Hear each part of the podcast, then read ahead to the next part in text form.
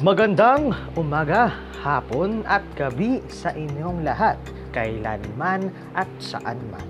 Welcome po sa Usapang Den Podcast.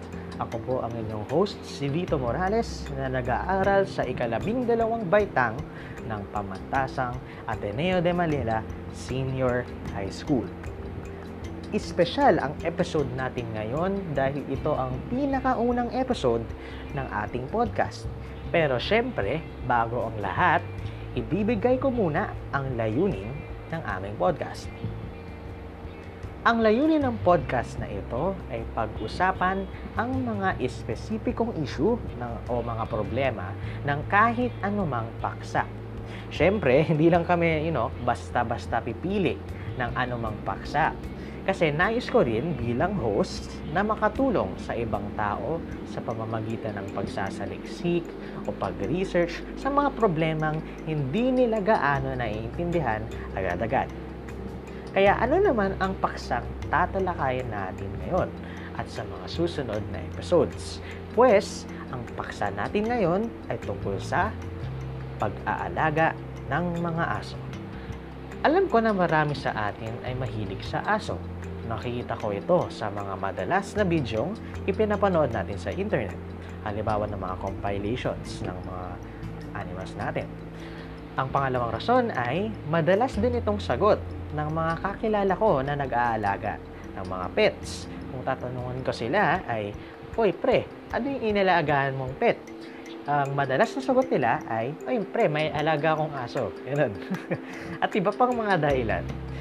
Sa katunayan, ako rin ay among kasalukuyang nag-aalaga ng dalawang aso.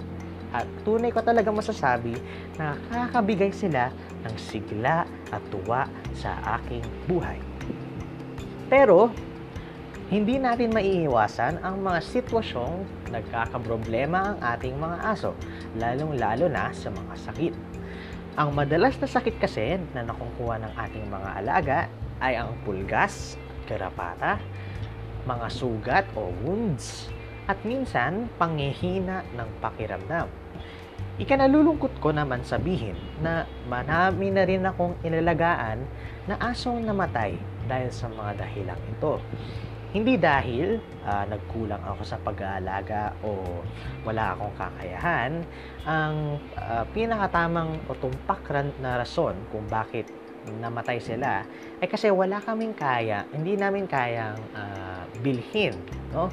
O hindi namin kayang i-afford na idala ang aming mga alaga sa veterinaryo o bumili ng mga mamahaling gamot. Pero nagulat naman ako na mayroon palang ibang paraan para alagaan sila na hindi namin kailangan pumunta sa veterinaryo o bumili ng mamahaling gamot. Sa palad ng Diyos, na itupad naman ng mga alternatibong ito ang pagpapagaling sa aking mga aso tuwing sila'y nagkakasakit.